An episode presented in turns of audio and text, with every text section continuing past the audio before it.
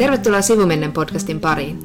Minä olen Johanna Laitinen. Ja minä olen Jonna Tapanainen. Ja tässä podcastissa me puhumme siitä, mistä ei ole puutetta. Eli hyvistä kirjoista. Sivumennen keskittyy tässä jaksossa vuoteen 2017, mutta tietenkin katsomme myöskin jo tulevaisuuteen, eli vuoteen 2018. Johanna, sä oot saanut iltapuvun pois päältä jo. Miten meni eilinen? Oletan, että viittaat äh, siihen, kun olin melkein läsnä äh, Nobel-illallisella Tukholmassa. Sä oot hirveän suiva sinne Ruotsissakin, mä en ymmärrä, miten sä et ole sinne kutsua saanut vieläkään. Ei kyllä oikein korvatyrellä kuuntelin, kun SVT siis näytti viiden tunnin mittaisen ohjelman Nobel-illalliselta. Ja sehän on siis oikeasti illallinen, jossa ihmiset istuvat ja syövät. Mutta tavallaan semmoista kiinnostavampi konsepti kuin lähetys, jossa ihmiset kättelevät. Mm, no tavallaan, mutta ehkä myös siksi, että se SVT oli nähnyt tosi paljon vaivaa sille, että se ei ollut pelkästään sitä syömistä. Mm. Mutta että, mutta että kyllä mä niinku, kyllä mietin sen ohjelman aikana, että miten tuonne juhliin pääsi. ja toivottavasti plaseraus olisi kiinnostava, koska oikeasti se kestää siis, siis niinku viisi tuntia se illallinen. Ja sitten ehkä myös se, että ehkä mä en haluaisi plaserausta siihen keskipöytään, eli tähän, missä kuninkaallinen perhe istuu, koska niitä kuvataan ihan koko ajan. Ja mun mielestä on hirveän ahdistava ajatus, että kun syö, Mm, niin että mm. on myös televisiokamera zoomaa. Mutta sinne ei mennä Johanna nälkäisenä, että syöt kotona sitten, jos, jos kutsu tulee ensi vuonna. Yritän saada Nobelin, sitten mä ainakin saan, saan kutsu. Mä itse asiassa luin sit lähetystä seuratessani Kasuo Ishikuron tämän Nobel-luennon. Me oltiin molemmat vähän välinpitämättömiä, kun me kuultiin Ishikuron Nobel-voitosta. Oltiin, että no, ihan kiva.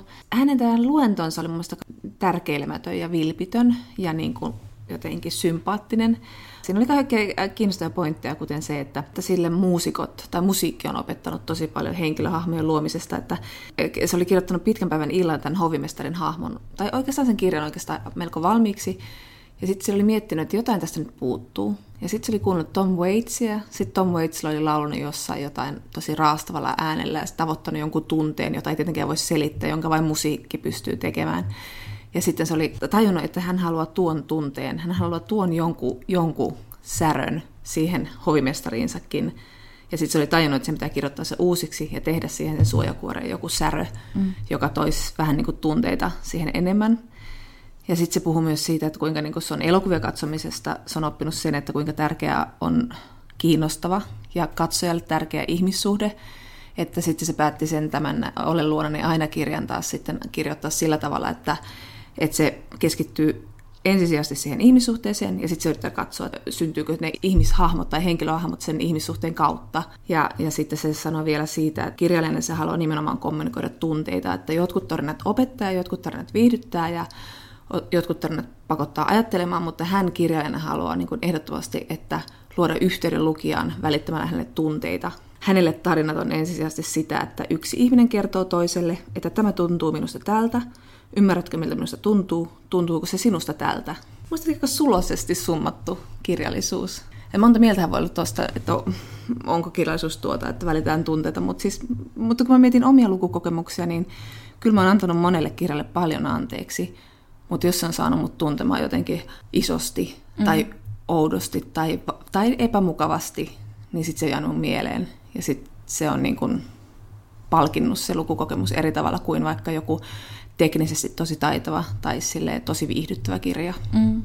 Niin kyllä, kyllä mä oon ihan samanlainen lukijana, että, että kun tulee luettua tosi paljon ja niin kuin työn puolestakin lukee tosi paljon, niin sitten ne kirjat, jotka niin kuin nousee sieltä, mm. vaikka niissä kirjoissa olisi ongelmiakin. Mm. Ja oikeastaan niin kuin aina myös tajuaa sen, että mikään kirja ei ole täydellinen, että niissä on aina niin kuin jotain niin kuin vikana. Ja, ja sitten niin kuin tavallaan pitää vaan niin kuin harkita tai miettiä sitä, että onko sen niin kuin positiiviset puolet isompia kuin sen negatiiviset puolet, mutta että just toi, niin kuin, että jos se herättää tunteja, vaikka se olisi niin kuin negatiivinenkin tunne tai, tai epämukava olo, niin mm. niin silti se on niin kuin just se tunteen herääminen on kaikkein arvokkainta mullekin lukijana. Sitten kuitenkin, mm. siis jos miettii just, että niin kuin mikä kirja jää mieleen, mikä tekee jotenkin vaikutuksen, mitä jää miettimään. Just ne kirjat, joiden jälkeen niin kuin tuntuu joltakin. Niin, kun me ollaan paljon puhuttu siitä, että mikä meille on merkityksellistä, miksi me luetaan, ja just siitä, että viimeksi sanoit siitä, että mä en muista kuka oli sanonut, mutta että, että lukeminen on niin kuin kuuntelemista. Mm. että silloin ainakin sitä kuuntelee, mitä se toinen kirjailija kautta henkilö, kirjailijan luoma henkilöhahmo tai tarina mm. yrittää sanoa, eikä mölise siihen päälle mitään omia mielipiteitä, vaan oikeasti aidosti joutuu kuuntelemaan. Tai sitä, että se on itse asiassa googlaamista, että mm-hmm. tyyliin, tyyliin löytäisi tavan ymmärtää itseään ehkä mm. enemmän. Mutta toi on minusta kyllä niinku ihan, ihan pätevä määritelmä. On, ja sitten, että et munkin täytyy sanoa siitä Ishigorosta, että nyt kun siinä SVTn ohjelmassa sitten siinä oli lyhyt haastattelu tehty hänen kanssaan rennosti sohvalla ennen sitä Nobel-illallista. Ja sitten oli tehty myös Lontoossa hänen kotonaan haastattelu, niin, niin jotenkin se teki muuhun tosi suuren vaikutuksen just siksi, koska se oli ihan, niin kuin sä sanoit, että se ei teeskennellyt, mutta se oli tosi hyvä esiintyjä. Ja, tota, ja se puhuu kauhean selkeästi. No se oli aika coolkin. Ja sitten kun tosissaan katsoin sitten kuitenkin sen koko Nobel-illallisen, niin sitten siinä esiteltiin myös näitä muita Nobel-voittajia, eli niin kuin fysiikka, kemia, lääketiede. Verrattuna niihin muihin, niin kirjallisuuden, kirjallisuuden Nobel-voittajahan on ainut, joka on niin kuin yleisesti ymmärrettävissä. Niin, aivan. Koska Sille, että ei sun tarvitse olla mikään kirjallisuuden tutkija. Kyllä. Kyllä sä ymmärrät kirjailijan puhetta. Mm, kyllä. Mutta sitten kaikki ne muut, mä oikein yritin keskittyä, mä yritin kuunnella ne kaikki sille, että nyt mä haluan ymmärtää tämän kemian voittajan, että mikä tässä niin oli se pointti. Tai mulla jäi jotenkin se fysiikka mieleen, koska siinä oli kysymys siis aalloista, siis jotenkin niin kuin Einsteinin ää, gravit, mikä tämä nyt on? Gravitaatioaallot. Niin, ja jotenkin se liittyi siihen, ja sitten ne meni ihan sekaisin ne tutkijat, kun ne onnistu se yhtäkkiä se aalto saavutti maapallon, ja jotenkin, ja siis mä, en, niin mä ymmärsin jotenkin, että joku aalto avaruudessa. se ymmärsit paljon enemmän kuin minä. Vasahan. Mutta Nobel on nyt sitten jaettu. Minä kiinnitin sitten huomiota myös tällaiseen, koska tota, Ruotsin demokratia- ja kulttuuriministerin Alice Bakunke on tosi makea tyyppi.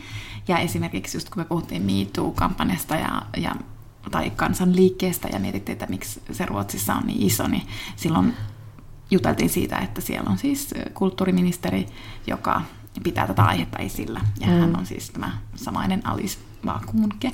Ja hänellä oli ihan valtavan hieno mekko siellä Nobel-illallisella. Painosanalla valtava. niin, se oli aika siis, se oli vähän niin kuin tämmöinen veisto, veistosmainen. Siinä oli siis paperista taitellut hihat. Niin kuin... Anteeksi mä nauran, mutta mä vaan ajattelen sitä, että miten se illalla, kun se menee kotiin, niin käy läpi ne paperihihat, jotka, jotka oli semmoisilla rypy, valtavilla rypytyksillä. Että sieltä varmaan löytyi se koko se Nobel-illallisen menu niistä rypytyksistä. Mutta jatka. Sä oot niin käytännöllinen suomalainen. mä tiedän. Eihän, en ole vielä valkoiset kuule. Valkoinen kuule. niin, mutta se oli siis erittäin näyttävä asu, mutta sillä oli tota, siis poliittinen viesti tällä asulla. Ai. Eli viime kesänä tämä ministeri oli ottanut yhteyttä Bea Senfeldin, joka on suunnittelija, joka on suunnitellut Lady Gagalle ja Madonnalle muun muassa asuja, okay. eli nyt, että mä veistoksellisuus ei enää yllätäkään. Kyllä. Ja sitten hän oli pyytänyt tekemään semmoisen puvun, joka hakisi inspiraatiota Pohjoisnavalta ja niin kuin jäätiköistä, koska tälle Alisman kunkelle on niin kuin hyvin sydämen asia niin kuin jäätiköiden sulaminen ja sen vaikutukset ekosysteemiin ja siihen, että miten, ne niin kuin, miten se sitten vaikuttaa kaikkein köyhimpiin maapallolla. Eli hän halusi niin kuin nostaa tietoisuutta ilmastonmuutoksesta näillä valtavilla hihoilla. Okei. Vähän naurattu. Koska olen käytännöllinen torpan emäntä. Mut, mutta se Nobeleista. Nyt me summataan vähän vuotta ja me halutaan aloittaa tämä osuus sillä, että me lähetettiin kyselyjä kirjojen alkulähteille eli kustantamoihin. Ja kysyttiin, että mikä heidän mielestään oli heidän talonsa valopilkku. Ja me kysyttiin myös siitä, että, että niin kuin mikä, mille olisivat toivoneet lisää huomioita mediassa kautta myynnillisesti. Ja sitten me kysyttiin myös sitä, että mikä kilpailijan kustantama kirja kadehditut tai olisi ollut mieluinen kustannettava. Ja me laitetaan näitä vastauksia meidän sometileille, eli Facebookiin, sitten me laitetaan tuonne meidän Instagramiin, joka me perustetaan heti tämän nauhoituksen jälkeen. Mut Instagramista siis löytyy sivumennen tili ja me alamme sinne nyt sitten postata. Erinäisiä asioita. Kaikenlaista, katsotaan nyt. Mutta me laitetaan sinne ja Facebookiin tosiaan enemmän näitä vastauksia. Mutta sano pari, pari juttua, Johanna, mitä su, millaisia vastauksia sä sait? Joo, tota, Mikko Aarne, joka on Kosmos kustantamossa töissä, niin hän mainitsi valopilkkuna Olavi Koistisen mies, joka laski miljardiin, ja perustelut hänellä oli siinä, siinä ne, että, että se oli niin kuin poikkeuksellisen taitava esikoisteos, joka nousi myös hyvin näkyviin, eli että tämä taitavuus siis kyllä huomattiin sitten muuallakin kuin kustantamassa. Ja erityisen tyytyväinen sitten Arne oli siitä, että, että tämä sai huomiota, vaikkakin tämä oli novellikokoelma, jotka yleensä sitten jää romaanien jalkoihin. Joo, ja taas Atenalta Ville Rauvola sanoi, että heidän talonsa vuoden valopilkku oli kaupallisesti Thomas Erikssonin tietokirja Idiotit ympärilläni, joka on kyllä myynyt huikeet 10 000 kappaletta. Ja tota, sitten hän, hän oli myös tyytyväinen heidän esikoisromaanista, eli Ben Kallandin Vien sinut kotiin, joka sai siis tosi kiittäviä arvioita mediassa ja blogeissa. Tämä mua kiinnosti erityisesti tietää, että mitä kustantajat sanoo siihen, että mille kirjalle he olisivat toivonut lisää huomiota. Tietysti niin kun, tämä oli kustantajille vaikea kysymys siinä mielessä, että tosi monelle kirjalle usein sitten toivoisi enemmän huomiota, mutta että ihanasti vastasivat kuitenkin, että halusivat sitten nostaa ainakin yhden esimerkin sellaisesta kirjasta. Ja Anna-Rikka Kaasson, joka on VSOilla kustantajana, ää, nosti Katja Kaukosen Lumikadun kertojan. Ja mä nyt mainitsen sen tässä, koska tämä on esimerkiksi mulle ihan täysin niin kun, vieras, vaikka mekin tietysti seurataan kauhean tarkkaan ää, julkaistavia kirjoja, niin sitten on vaan niin kiinnostavaa, että missä on jonkun. Kyllä, mulla on mennyt kans ihan täysin ohi toi. Ja tota, tai ei pelkästään, että missä on jonkun, vaan mm. missä on monia siis niin, niin, niin. Ja tässä kirjassa tämä Tämä kirja antaa äänen puolalaisen pikkukaupungin asukkaille. Sijoittuu sotaa edeltävään aikaan. Kirja, jota en missannut, mutta en kyllä itse asiassa lukenutkaan, vaikka mulla oli se, oli Mirjam Ilvas kustantamme Asset Sältä olisi toivonut, että Jyrki Lehtolan alkuvuodesta ilmestynyt tämmöinen parodinen juhlateos Suomi 100 olisi saanut enemmän arvioita ja näkyvyyttä, että, että vaikka se noteerattiin, niin kukaan ei oikeastaan tehnyt sitä semmoista niin kuin ihan paneutunutta ja perehtynyttä arviota, että Lehtola on kuitenkin taitava kirjoittaja ja, ja tarkkanäköinen havainnoitsija, ja sitten hän mietti, että, että ei kai Lehtolasta ole tullut tämmöinen monoliitti, jota kukaan ei uskalla arvio, arvostella. Ja sitten myös meidän kolmas kysymys on tota, nelokas, vaikka itse sen asetimmekin. Kyllä. eli, eli tosiaan pysymme.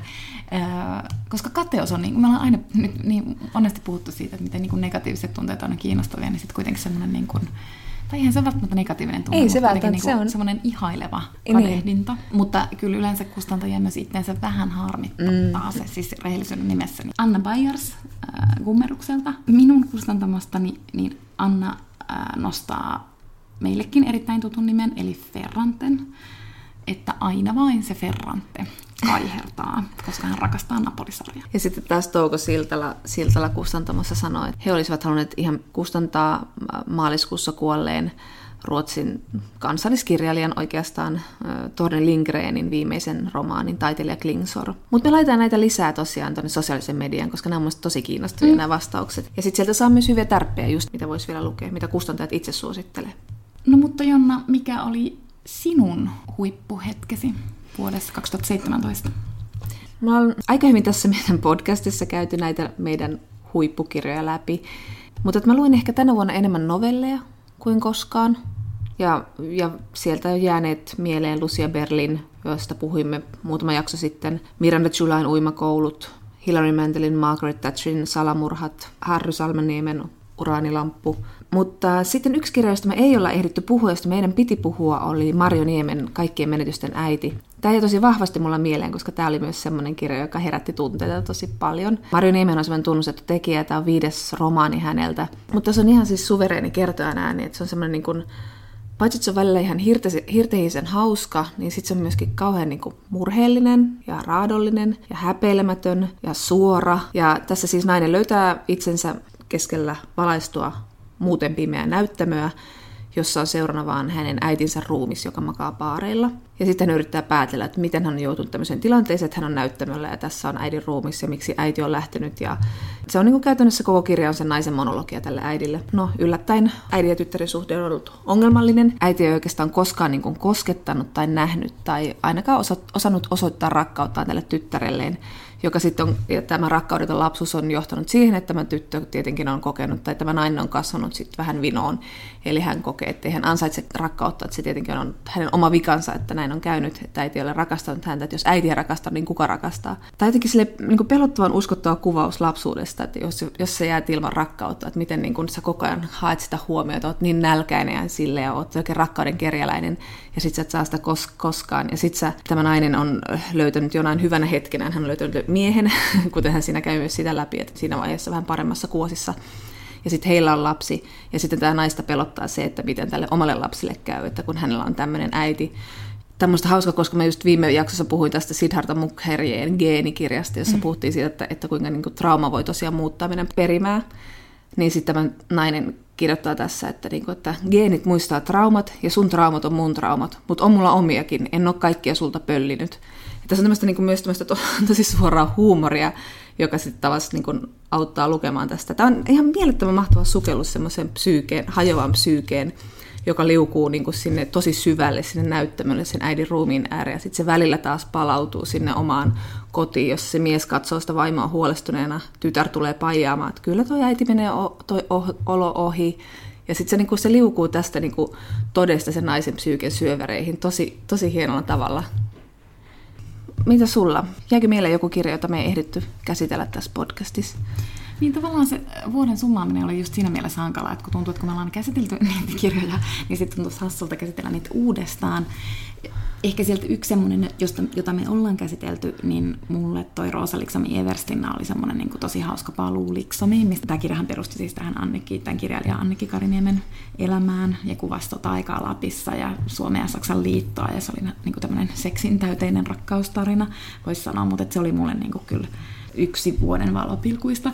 Mutta sitten tota, semmoinen kirja, jota me ei olla ehditty käsitellä myös itse asiassa jo mainitun Touko Siltalan valopilkku Siltala Kustantamossa, eli Harri, Harri Salmeniemen Uranilamppu, eli novellikokoelma. Ja Touko Siltalan mukaan tämä on niin kuin suuremmoisen runoilijan uutta luovaa proosaa, ja, ja sitä se niin kuin todella onkin. Ja sitten Touko Siltala vielä sanoi, että hän ei ole aiemmin tällaista suomen kielellä lukenut. Ja voin siis yhtyä kyllä tähän hänen mielipiteeseensä. Että tässä teki muun vaikutuksen jo ylipäänsä tämä kirja esineenä. Tämä on tämmöinen niin kirkkaan oranssi, hieno kluuttikansi ja hyvin yksinkertainen kansi, että tässä on pelkästään niin typografia, eli ei mitään kuvitusta, vaan pelkästään kirjailijan nimi, kirjan nimi ja sitten kustantavan nimi tuossa etukannessa. Jotenkin musta oli hauska lukea just novellikokoelmaa, koska novellikokoelmaa ei tarvitse aloittaa alusta. Niin, vaan voi aloittaa keskeltä. Ja sitten mä olin tyytyväinen, että mä aloitin keskeltä, koska itse asiassa mä en tiedä, olisiko tämä kirja jäänyt mulla vähän kesken, jos mä olisin aloittanut alusta, koska ensimmäinen novelli ei ollut minun lempinovellini, se on siis niminovelli, eikä itse asiassa vielä toinenkaan, mutta sitten kolmas, kolmas sitten oli, koska nyt mä oon tietysti selailusta kirjaa useasti ja niin kuin palannut niihin novelleihin erityisesti, mistä itse tykkäsi. Ja se kolmas novelli on nimeltään Kertomus. Se on aika abstrakti. Se käsittelee niin kuin luki, lukijuutta. Todella, todella hieno. Sitten siellä on niin kuin, paljon hyvin erityyppisiä novelleja. Siellä on myös tämmöinen kuin Tunnet itsesi kuninkaaksi, jossa on tämmöistä niin kuin, urheilupuhe kohtaa bisnespuheen, tai tosi useinhan ne itse asiassa onkin, niin kuin, Niinpä. niitä, niitä käytetään sille päällekkäin. Sitten siellä on siis Fantastinen salatti, joka on fantastisen hauska novelli. Se on siis pelkästään vuoropuhelua, joka käydään siis salaatista, joka on siis, täytyy sanoa, että se on fantastinen. Mutta mua nauratti tämä myös oikeastaan nyt, kun mä muistelin tätä novellikokoelmaa, niin senkin vuoksi, koska tässä jo mainitulla Nobel-illallisella. Mm. SVTllä oli siellä paljon haastateltavia ja siinä oli tullut tämmöinen asiantuntija, joka maistoi sitten näitä kaikkia ruokia ja yritti parhaan kykynsä, joka ei ollut kovin hyvä kyky kuvailla katsojille, että miltä tämä ruoka-annos maistuu ja tuntuu suussa näin. Ja silloin mä kyllä ajattelin, että nyt tämä on niin kuin mennyt liian pitkälle, tämä ruokahivistely. Ja sitten mä olin niin ilahtunut, kun mä äsken taas palautin mieleen tämän fantastisen salaatin. Silleen, että ajan. Tämä, tämä osuu ajan hermo. Mutta sitten siellä oli ehkä mun niin semmoinen lempinovelli Kukaan ei ymmärrä minun tuskaani. Ja siinä kirjailija kohtaa kustannustoimittajan. Ja yleensä mä oon sitä mieltä, että et ei kirjoiteta kirja-alasta, koska se on jotenkin sisäänpäin kääntänyt, mutta kun tämä on vaan niin mielettömän hyvä tämä novelli. Tämä siis tämä kirjailija tekee havaintoja, he tapaavat siis kahvilassa ja se tekee sitten havaintoja niin kuin kahvila-asiakkaista ja se tekee kirja-alasta havaintoja, se tekee itsestään kirjailijana havaintoja se tekee niin kuin havaintoja siitä kustannustoimittajasta ja se koko ajan pakkomielteisesti vertaa itseään muihin. Ja se on tavallaan niin kuin uhriutumisen maailmanmestari, mutta koska se on niin kuin kuitenkin ironinen, niin niin, niin ei se sitten kuitenkaan ihan ole, mutta se on kuitenkin tämmöinen niin underdogien underdog. Ihan järjettömän hauska novelli. Ja jotenkin siitä pakkomielteisestä itsensä vertaamisesta mulle tuli mieleen Ossi Nyyman ja Röyhkeys. Vaikkakin täytyy sanoa, että tämä Salmenniemi on niin kuin hiotumpi tyyliltään kuin... Kyllä, ehdottomasti. Joo, samaa mieltä. No, oliko mitään muita valopilkkuja? No sitten musta oli tosi hauska, että mä löysin nyt ihan konkreettisesti Rebecca Solnitin. Tää aiemmin mä oon vaan tiennyt hänet nimeltä ja sitten mm. mä oon aina ajatellut, että hän on kirjailija josta haluan valehdella, että olen häntä lukenut, mutta mm. siis tänä vuonna minä olen todella lukenut häntä ja luin siis ähm, tämän Men Explain Things to Me esseekokoelman ja sitten sen seurauksena ostin koko hänen tuotantonsa, mutta mä olen vielä lukenut sitä. No mulla on vielä se, sen mä ehkä haluan vielä sanoa tästä vuodesta. Mä mainitsin jo toki Liv Strömquististä, joka oli Suomessa vierailulla, mutta että Sammakko teki hienon, hienon jutun, että suomensi nyt hänen, paitsi hänen tämän uuden kirjansa Nousu, nousu ja tuho, myös sitten tämän rakkautta käsittelevän vanhemman kirjan Prinssi Charlesin tunteet. Mä vain nauratti nyt, kun luin Helsingin Sanomista arvion tästä Ayn Randin nyt jostain syystä suomennetusta Atlas Shrugged, eli kun maailma järkyi kirjasta. Liv Strömquistin tästä Nousu- ja tuho-kirjasta saa aika hyvän summauksen tuosta tosta teoksesta. Ja muutenkin tämä on niin kuin mahtava esimerkki siitä, miten sarjakuva voi olla itse asiassa tietokirja. Ja tähän on niin kuin siis tässä käsitellään monia muitakin asioita kuin Ayn Randia. Siinä käsitellään oikeistoa ja siinä käsitellään vasemmiston ongelmia, siinä käsitellään nykyyhteiskuntaa ja kapitalismia ja ilmastonmuutosta. Se on käytännössä siis tietokirja. Mulle, se herätti minusta tosi paljon ajatuksia, selvensi mulle monia asioita. Liv Strömqvist on sanonut, että hän teki ihan valtavan taustatyön tuohon ja se näkyy kyllä. Että tämmöinen niin genren rajojen sekoittuminen on ihan mahtavaa. Ja se tulee mieleen, niin kuin tuosta nyt mä luen tuon Juha Hurmeen Finlandia voittaja Niemi-kirjaa, niin sehän on samanlainen vähän tämmöinen genren rajoja sekoittava teos. Tästä tulikin mieleeni, koska nyt olemme äh, Ishiguro-asiantuntijoita. Aivan. Ishiguri mainitsi tässä Nobel-illallisessa haastattelussaan, että hän pitää erittäin kyseenalaisena just niin kuin tiukkoja genrerajoja ja ylipäänsä sitä, että me haluamme määritellä kirjat aina genreen mukaan, koska hänen mukaansa se ensinnäkin sitoo kirjailijan käsiä, että kirjailija rupeaa ihan hirveästi miettimään, että mitä tähän lajityyppiin ikään kuin kuuluikaan, mm. ja sitten se myös sitoo lukijaa. Aivan. Niin kuin kahlitsee lukijaa tavallaan ja sitä kirjan tulkintaa.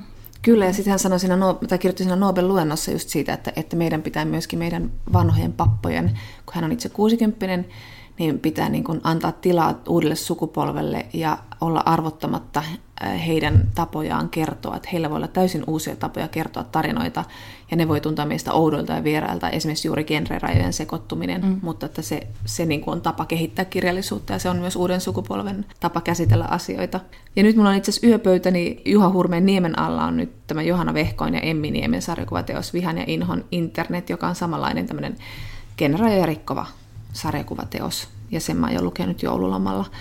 Mutta joululomakirjoista sitten vähän myöhemmin. Tästä vuodesta mä haluan sanoa vielä sen, että jos nyt en ajattele natseja, enkä ajattele Trumpia, enkä ajattele ydinsotaa, enkä ilmastonmuutosta, enkä mitään muutakaan, niin tämä on saanut hienon nousujohteisen lopun nyt tämän tämän MeToo-kampanjan kautta. Ei nyt ole ehkä ihan yhteismitallisia asioita, mutta kuitenkin mun vuoden huippukohtia oli Margaret Atwoodin Handmaid's Tale mm. TV-sarja, tutkijakirjailija Amanda Formanin Naisten nousu TV-sarja, joka tutustutti mut lukuisiin naisiin, historiallisiin naisiin, joista en ole koskaan kuullutkaan. Ja tämä näkyy nyt mun mielestä hienosti tässä Iltasatuja kapinallisille tytöille, eli Kustantamme Asset Sn sata tarinaa na- ihmeellisistä naisista kirjasta, joka on siis tämmöinen niin kuin kuvitettu teos erilaisista tunnetuista ja vähän tuntemattomimmistakin naisista.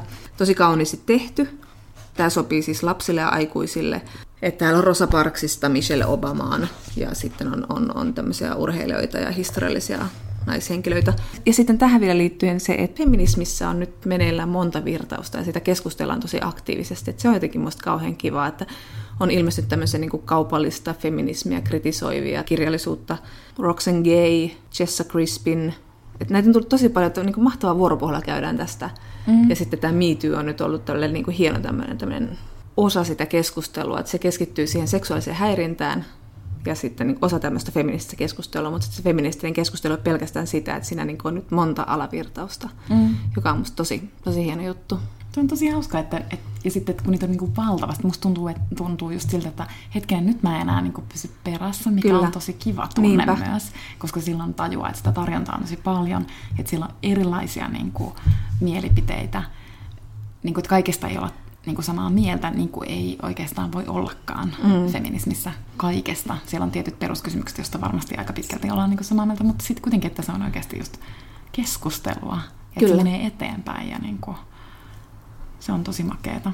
Joo, että se on semmoinen toivoa herättävä asia ollut tänä, tässä vuodessa, jossa. Mutta kyllä me ollaan saatu naarattua semmoinen best of 2017 koonti meidän kirjoista, niin me laitetaan niistä sitten lisää infoa Instagram-tilille. Ja sieltä saa sitten vinkkejä. Johanna, sulla oli mulle jotain salaista kerrottavaa. Mm, koska kohta on vuosi 2018 mm. ja pikkulintu visersi ja minä uskon pikkulintuihin, että Knauskoodin esikoinen suomennetaan Ihanaa, ensi vuonna, eli ihanaa. 2018. Mutta... Se enkelikirja. Enkeli. Eikö, eikö se ole enkelistä kertova? Ei, kun se on se kirja, joka sijoittuu sinne Pohjois-Norjaan, joka on tavallaan niin kuin sen nelos taistelunikirjan. Siis tavallaan niin kuin sama tarina, mutta kirjoitettu eri tavalla. Muodoltaan fiktiivisempi. Mä muistan, että Eli onko se siis joku enkelikirja? On siinä joku enkelikirja, se, olisiko siis sen toinen kirja? Otamme selvää. No, you showed me yours, I'll show you mine. Mutta siis minä luin Guardianista, että Elena Ferrante on ruvennut kirjoittamaan uutta yes. matskua. Ja siis kenties syksyllä ilmestyy maailmalla siis, mm. mutta seuraamme sitä kiinnostuksella. Mutta onneksi Elena Ferrantelta nyt suomennetaan kuitenkin heti vuoden alkuun. Tammikuussa ilmestyy Napolisarjan kolmasosa, ne jotka lähtevät ja ne jotka jäävät. Mehän ollaan luettu ne kaikki neljä kirjaa jo, mutta tämä, tämäkin oli tajunnan räjäyttävä, että kyllä mä haluan lukea sen nyt suomeksi ja kenties me puhumme siitä lisää. Joo, ja sitten muita sellaisia kirjoja, kun me ollaan nyt perattu kustantamojen kevätlistoja, niin muita, mitä sieltä nousi esiin, on ehkä tämmöinen meidän heikko kohtamme, eli runous, ja oikeastaan tämä liittyy myös siihen, että Twitterissä niin kun, kirja bloggaajat on käynnistäneet tämmöistä runotammikuu-hanketta, niin ehkä me voitaisiin osallistua, jos ei nyt heti tammikuussa, mutta kuitenkin jossain vaiheessa sitten tuosta keväämällä ja lukee enemmän runoja. Ja tämä tulee mulle mieleen siksi, koska Helena Sinervalta tulee Merveli-niminen runoteos. Ja tota, Helena Sinervon runoilijan talossa, Finlandia-voittaja, muistaakseni ehkä jopa 90-luvulta, Kyllä, on yksi varmasti. mun niin kuin, suosikki Finlandia-voittajia. Että Ai jaa, okei. Okay. Mä rakastin sitä kirjaa Joo. suunnattomasti. Ja sitten, jos, jos sit ähm, sitten Harri Salmeniemi, josta olemme jo tänään puhuneet, mutta häneltäkin tulee sitten runoteos Yö ja lasi. Ja sitten mä naurattu, kun sä sanoit, että sä olet hankkinut koko Rebecca Solnitin tuotannon, mutta, mutta et ole ihan vielä ehtinyt siihen perehtyä, niin minä taas ilokseni huomasin, että yksi erittäin tuotteles kirjailija, eli venäläinen Ludmila, Ludmila Ulitskaja, julkaisee uuden romaanin. Mullahan on käytännössä hänen koko tuotantonsa kirjahyllyssä. Viimeksi viime viikolla ostin hänen 700-800-sivuisen eh, vihreän teltan alla. Mutta yhtäkään hänen kirjansa ei ole vielä saanut luettua. Mutta ehkä luen tämän nyt keväällä, eli eh, anteeksi heti tammikuussa ilmestyvä Meidän saarimme väkeä. Ja siis Ulitskaja on siis todella arvostettu nykykirjailija Venäjällä ja maailmalla. Ja hän on siis koulutukseltaan perinnöllisyystieteilijä, asuu Moskovassa ja on tehnyt siis nä- myös näytelmiä ja elokuvakäsikirjoituksia ja saanut ihan siis lukuisia palkintoja. Ehkä tänä vuonna on, on Uulitskaja vuosi. Siis ensi vuonna. niin, ensi vuonna. Ensi vuonna. Sitten mä haluan nostaa Hankangin ihmisen teot. Booker-palkittu kirjailija. Häneltä palkittiin vegetaristi pari vuotta sitten. Ja tämä ihmisen teot on hyvin, hyvin poliittinen. Se on väkivallan, vast, väkivallan vastainen vetoomus, voisi sanoa. Ja se siis kertoo vuonna 1980 Gwangjun kaupungissa Etelä-Koreassa opiskelijat, siellä tapahtui sitten tämmöinen kansannousu, että opiskelijat rupesivat osoittamaan mieltään hallintoa vastaan ja sitten hallinto tukahdutti tämän kansannousun hyvin, hyvin verisesti. Ja tämä kirja kertoo siitä, se käynnistyy sieltä vuodesta 1980, mutta sitten se etenee ihan nykypäivään asti ja siinä käydään tätä kansannousua ja sen perintöä. Et tässäkin voisi periaatteessa ajatella niin tämmöisten trau- traumaattisten asioiden siirtymistä seuraaville Aivan. sukupolville niin, ja sitten monen ihmisen näkökulmasta läpi. Että miten se ei, niin kuin, että vaikka siitä on vuosikymmeniä aikaa, niin miten se ei vaan niin kuin unohdu ja millä tavalla se niin kuin kertautuu siellä kansallisessa muistissa. Joo, ja sitten mä haluan nostaa kaksi tämmöistä, joista en tiedä mitään, mutta jotka herättävät kiinnostuksensa. Molemmat pu- käsittelevät ihmissuhteita, mutta todennäköisesti hyvin eri tavalla. Eli VSOlta ilmestyy tämmöinen Laura Mannisen esikoisromaani Kaikki anteeksi, ja se on ilmeisesti omakohtainen romaani vallankäytöstä ja väkivallasta parisuhteessa. Sitten taas Siltala julkaisee tällaisen varmaan aika paljon kepeämmän, mutta kuitenkin sitä kuvataan hurmaavaksi lyhytproosaksi. Eli Eeva Turusen Neiti U muistelee niin sanottua ihmissuhdehistoriaansa. En tiedä, suhtaudun uteliaisuudella. En, en tästä kummastakaan osaa sen kummempaa sanoa muuta kuin tämän kustantamon esittelytekstin perusteella vaikuttivat eri tavalla kiinnostavilta. Mutta sitten yksi pitää mainita, ää, käännöspuolella ilmestyy tämmöinen Nainen ikkunassa. Ei ole tyttö ikkunassa, on nainen ikkunassa. Ja tämä on ihan vain esimerkkinä siitä, kun me puhuttiin siitä, että, että näissä psykologisissa trillereissä, joka on ollut tämmöinen naisten genre ja naisten suosima genre, niin siinä on tapahtunut tämmöinen hauska ilmiö, että miehet ovat alkaneet kirjoittaa sitä, ja sitten he kirjoittavat sitä nimikirjaimien suojassa. Eli tämän kirjoittajan A.J. Finn, eli ei nimestä ilmene, että onkin kyseessä mies. Kettu. Kettu, perhana. Yksi, jota mä oon ihan siis super innoissani, koska mä haluan päästä lukemaan nämä uusiksi, on siis, tästä on tulossa myös TV-sarja, jossa pääosan ja näyttelee Benedict Cumberbatch, eli Edward St. Auburnyn loistava menneisyys, ja siinä on siis tämä Patrick Melrosein tarinat yhdestä kolmoseen. Ja tämä on siis tota, tämä on tämmöinen niin oma elämäkerralleen kulttiklassikko, ja tämä on siis todella nihilistinen, mutta tässä on sellaista tiettyä englantilaisen yläluokan mieletöntä nokittelua, naljailua ja vittuilua, että on jäänyt mieleen sellaisena mielettömän hienon englantilaisen yläluokan kuvauksena, mutta myös traagisena tarina riippuvuudesta. Mä voisin sitten Ruotsista nostaa pari käännöskirjaa.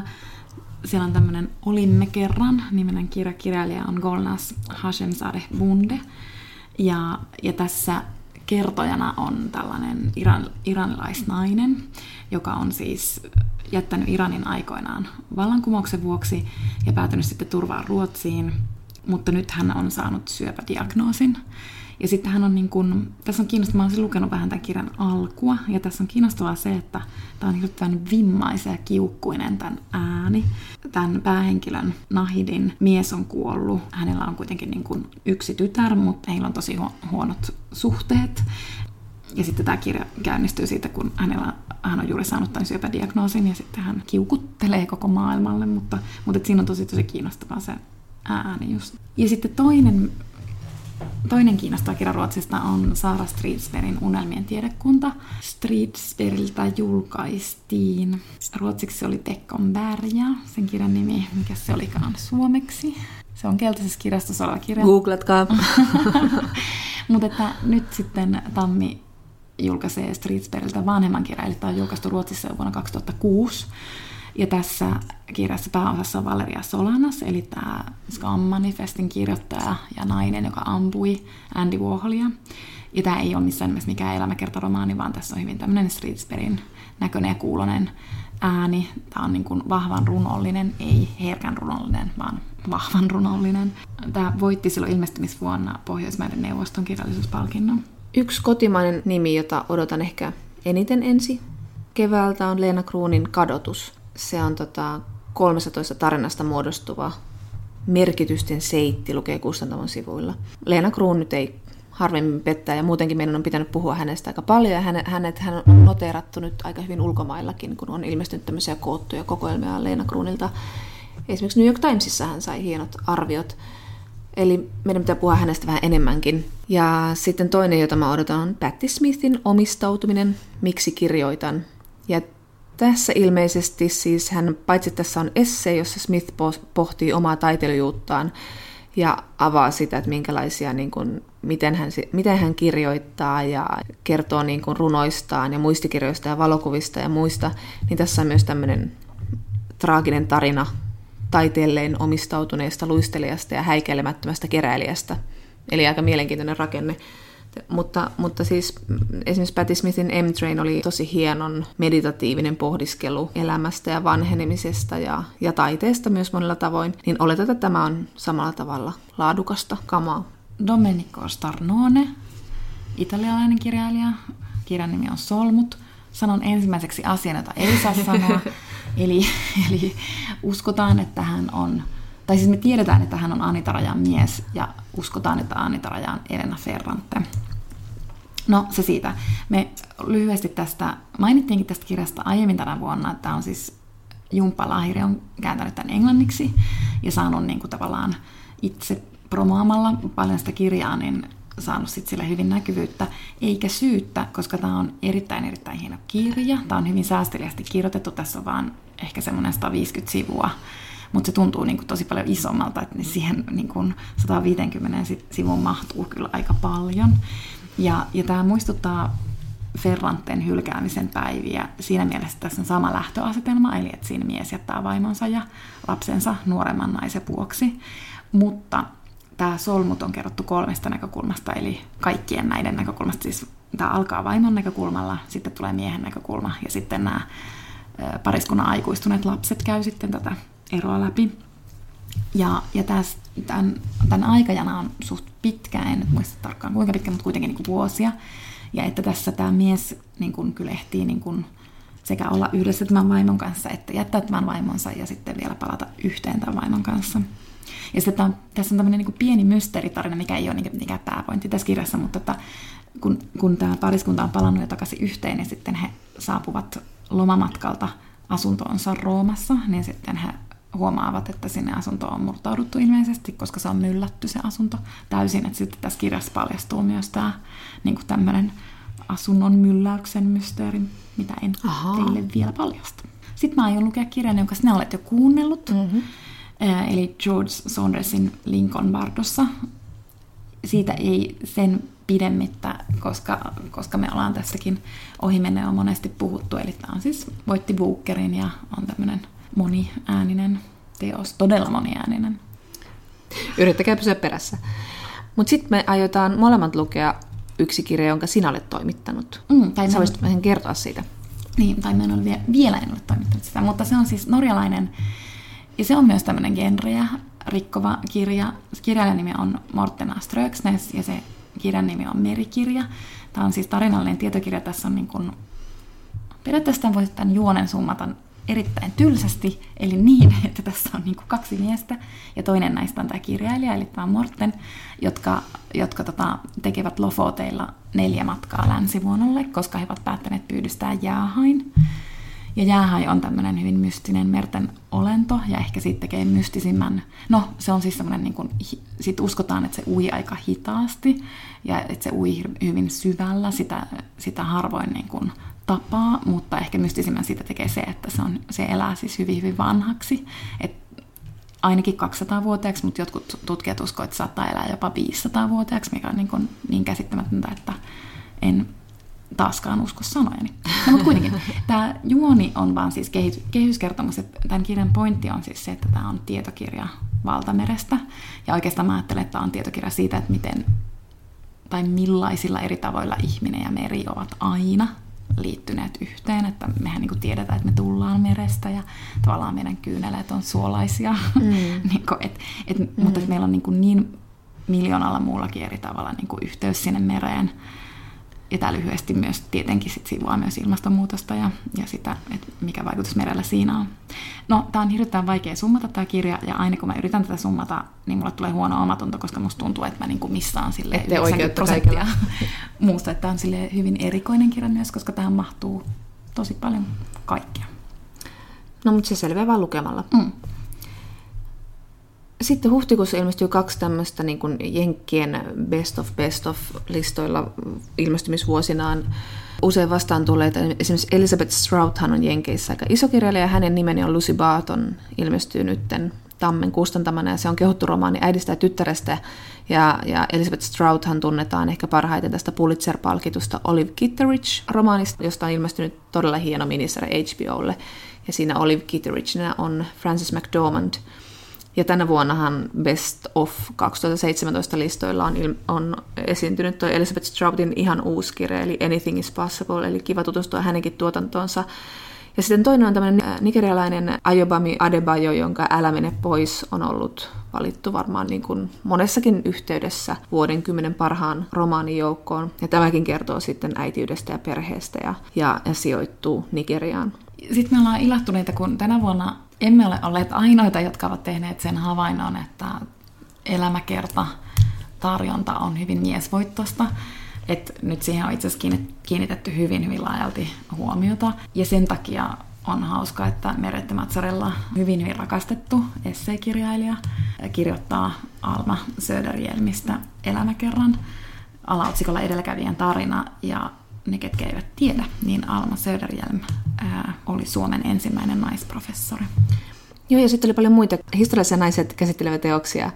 Ja esimerkiksi tämmöiset Satu Hassi kirjoittaa elämäkerta tai muistelmansa ja, ja muuta. Että se on ihan, ihan tota virkistävää nyt tämän aika äijäpainotteisen syksyn jälkeen. Se vielä piti sanoa, että tämä Domenico Starnone tulee Helsinki Littiin siis vieraaksi. Ja sitten toukokuussa oletan, että myös Littin vieraksi tai sitten vain, muuten vain Helsinkiin tulee juuri tämä mainittu Ayobami Adebayo. Eli kiinnostavia kirjailijavierailijoita saadaan myös keväällä tänne. Ihan pari tärppiä vaan, mitä maailmalle ilmestyy. Elina Ferrantia, ehkä, mutta sitten kaksi tämmöistä Me liittyvää teosta, eli Rose McGowan, joka on ollut hyvin kova äänen tässä, ja ensimmäisiä naisia, jotka kertoivat Harvey Weinsteinin vastenmielisistä edesottamuksista. Hänellä tulee Olma elämäkerrallinen kirja Brave. Ja sitten taas Roxanne Gay tutkii raiskauskulttuuria kirjassaan Not That Bad Dispatches from Rape Culture. Se on siis Roxanne Gayn toimittama teos, eli siinä on ilmeisesti useampia kirjoittajia, jotka käsittelevät sitä, että miksi naisilla on edelleen niin turvatonta elää hyvinvointiyhteiskunnassa. Sitten sun listalla on myös esseitä. Joo, Sadie Smithin edelleen esseekokoelma ilmestyi ehkä reilu kymmenen vuotta sitten. Mä oon sitä puhunutkin tässä meidän podcastissa, eli tämä Changing My Mind. Ja hän on siis loistava esseisti. Tietenkin, mitäpä Sadie Smith tekisi puolivillaisesti, mutta häneltä ilmestyy Feel Free niminen esseekokoelma, ja siitä mä odotan todella paljon, että siinä hän käsittelee tyypillisen tapaansa, hän käsittelee kulttuuria, politiikkaa ja omaa elämäänsä. Ja sitten yksi aivan ihana siis rakastan Kate Atkinsonia ja häneltä ilmestyy nyt sitten syksyllä Englannissa romaani Powerful. Ja siellä kirjakauppiat hierovat käsiään, koska hän, hän myy, myy paitsi maailmalla myös Briteissä ihan mielettömiä määriä. Ja tämäkin on nyt sitten keskittyy yhteen naiseen, joka työskentelee salaisessa palvelussa. Eli jonkin verran tulee mieleen Elämä elämältä, eli Life After Life, hänen edelleen menestysromaaninsa. Hyvä kirjavuosi siis tulossa ja toivotaan, että muutenkin tulossa hyvä vuosi kaikin tavoin. Mutta Johanna, jos nyt taas leikittäisiin sitä leikkiä, että meillä olisi ihan hirveästi joululomaa viikkotolkulla ja me jouduttaisiin vankilaan ja me ei voitaisi mitään muuta tehdä kuin lukea kirjoja, niin mitä sä lukisit? Ihan kauan, jos mä joulun vankilaan. Mutta tosi parempi kuin sairaala. Haluaisin täällä Narniassaani lukea eh, Juval Noah Hararin Amadeus-kirjan, koska kuten kaikki nyt, jos ovat podcastani kuunnelleet, niin tietävät, että me rakastimme Sapiensia ja, niin kun, ja mä jotenkin niin kuvittelin, että mä tungen sen jonnekin tonne aikataulujen väliin ton Amadiossa, mutta en mä nyt pystynyt tunkemaan, mutta joululomana mä oikeasti toivon, että mä pystyisin keskittymään siihen. Ja sitten mä haluaisin lukea yhden äh, vähän vanhemman kirjan, jota sä oot kehunut, äh, ja se on Joyce Carol Oatesin Blondi, joka on siis varmasti yksi hänen tunnetu, tunnetuimpia kirjoja, mutta mä en ole siis lukenut sitä. Ja sehän on siis romaani Marilyn Monroesta. Ja sitten ehkä liittyen vielä tuohon runoteemaan, kun mulla on ollut tämmöinen, niin tämä on kestänyt siis todella monta vuotta, tämä on vähän pidempi tämä tarina, mutta tämä alkaa siis ruotsalaista bändistä First Aid Kitistä, koska heillä on tämmöinen biisi, jonka nimi on Työ Poet, ja siellä on tällainen kohta siellä biisissä, joka kuuluu näin. But Frank put it best when he said, you can't plan on the heart – Those words keep me on my feet when I think I might just fall apart. Ja sitten, tämä on ihan tosi hyvä biisi, ja sitten kun mä kuuntelin, silloin vuosia sitten mä kuuntelin eka kertaa tämä biisi, ja sitten mä olin silleen, että kuka Frank? Ja sitten mä rupesin tutkimaan sitä, että kuka tämä Frank on, joka on sanonut, että you can't plan on the heart. Ja sit, sitten mulle selvisi, että hän on siis amerikkalainen runoilija Frank O'Hara, ja tämä kohta on runosta My Heart, Ja se alkuperäinen runon kohta kuuluu taas näin. I want my feet to be bare. I want my face to be shaven. And my heart, you can't plan on the heart, but the better part of it, my poetry, is open. Eli mulla on nyt tota ajatuksissani ostaa Franco Haraa. Mä en siis tiedä saako sitä Suomesta, mutta minun serkkuni antoi minulle lahjaksi lahjakortin antikvariaattiin, niin mä, munhan täytyy siis nyt törsätä se, ja nyt mä toivon, että mä löytäisin sieltä esimerkiksi Franco kokoelman. Ehkä se on liikaa pyydetty, mutta, mutta, mutta siis tuo, mä elänkin Narniassa. Mutta tuo on ihanaa, että musiikki johdattaa, johdattaa. Ja myös Sonic Youthilla on biisi The Franco O'Hara tämän biisin lopussa. Hän on inspiroinut monia Hän on muusikkoja. poppareiden suosikki. Näköjään. Entäs sinä? Millä kirjoilla täytät joululomasi? No minä haluaisin lukea tuon mainitsemasi Homodeuksen ja aionkin lukea sen. Ja mä itse asiassa juuri kuuntelin Stephen Fryn haastattelun. Hän on siis kirjoittanut, Stephen Fry on kirjoittanut myyteistä, vähän niin kuin nuorille lukijoille, mutta myös aikuisille. Ja hän sanoi siinä haastattelussa minusta kiinnostavasti sitä, että tulevaisuudessa me olemme niitä kreikkalaisten, kreikkalaisen mytologian jumalia, ja me luomme keinoälyllä toimivia homo, homo sapienssia. Hän, mä en muista, mitä termiä hän käytti tätä tulevaisuuden ihmisestä, mutta joka tapauksessa, ja me päätämme, että onko näillä hahmoilla, näillä, näillä tulevaisuuden ihmisillä tietoisuus tai tunneelämä vai eikö ole. Eli alkoi ahistamaan, ja sitten minä ajattelin, että minun täytyy lukea Homodeus, koska Harari varmaan antaa mulle siihen jotain eväitä käsitellä tätä ahdistusta siitä, että tulevaisuudessa meillä on näitä keinoälyihmisiä joukossamme. Mutta sitten mulla on taas tämmöinen käynyt tämmöinen vanhanaikainen, eli olen innostunut tilailemaan netistä kirjoja. Ja tilasin nyt sitten, me puhuttiin tästä muutama jakso sitten, eli David Bowen Alive, anekdoottikirja David Bowen elämästä. Sitten mulla on nyt viimeinkin tämä Steven Nicks uusi elämäkerta Cold Dust Woman tulossa. Ja sitten Princen ensimmäinen vaimo Mate Gaasia, joka oli siis Princen kanssa naimisissa vuodesta 1996 vuoteen 2000, niin hän on kuulemma kirjoittanut semmoisen tosi kehutun kirjan Princestä, hmm. The Most Beautiful. Mutta tota, nyt loppuun sitten pieni tunnustus. Niin, koska minähän aion myös joululomalla lukea noin kymmenen hyllyn lämmittäjää, jotka ovat jääneet tästä vuoden aikana jalkoihin. Mehän tosissaan käynnistettiin vuoden alussa innokkaasti hyllyn lämmittäjä haaste, eli et piti nyt kaivaa kirjahyllystä 12 kirjaa, eli jokaiselle kuukaudelle yksi kirja, joka on jostakin syystä jäänyt lukematta. Mutta musta on tosi kiva, että me niin kun tosi paljon innostutaan aina alussa asioista. Se ei välttämättä johda tekoihin. Tämä kuulostaa mun elämäni harrastushistorialta ylipäätään. Mutta joo, todellakin. Ja siis, ja siis monihan innostui tästä, ja te innostuitte, ja te varmaan niin kuin aika moni meidän kuuntelijoista on niin suoriutunut tästä haasteesta huomattavasti paremmin, koska myös minun haasteestani puuttuu ehkä kymmenen kirjaa.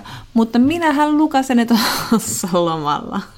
Mun mielestä mä ehkä valitsin niitä aika väärillä perusteilla, että mä aion skarpata ensi Hei. vuonna, koska me käynnistämme kuitenkin, tämä on kuitenkin niin hyvä tämä haaste, että siis Kyllä. vuonna 2018 käynnistyy uusi hyllynlämmittäjä. Tein nyt paremman listan mm. ensi vuodelle, ja sitten mä niin kun aion toteuttaa sitä sille täsmällisesti. Kun sitten mä myös miettimään sitä, että ehkä siihen on syynsä, että miksi tietyt kirjat on sitten hyllyn lämmittäjiä. Eli sitten mä menin niin Sä syyllistät kirjaa siis.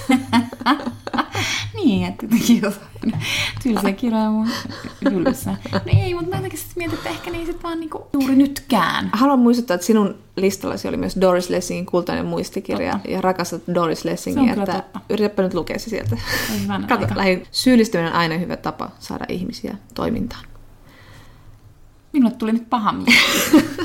No siihen on hyvä päättää tämä vuosi. Johannalla paha mieli ja muutenkin tunnella pilalla. Mutta ensi jaksossa, mistä me puhutaan Johanna? Me puhutaan chiklitistä, eli viihdekirjallisuudesta, eli romanttisesta kirjallisuudesta, eli naisten viihteestä, eli varmasti käsittelemme myös tätä käsiteviidakkoa, Kyllä. joka tätä kirjallisuutta ympäröi. Hyvää vuoden loppua. Olkaa kilttejä. Olkaa kilttejä.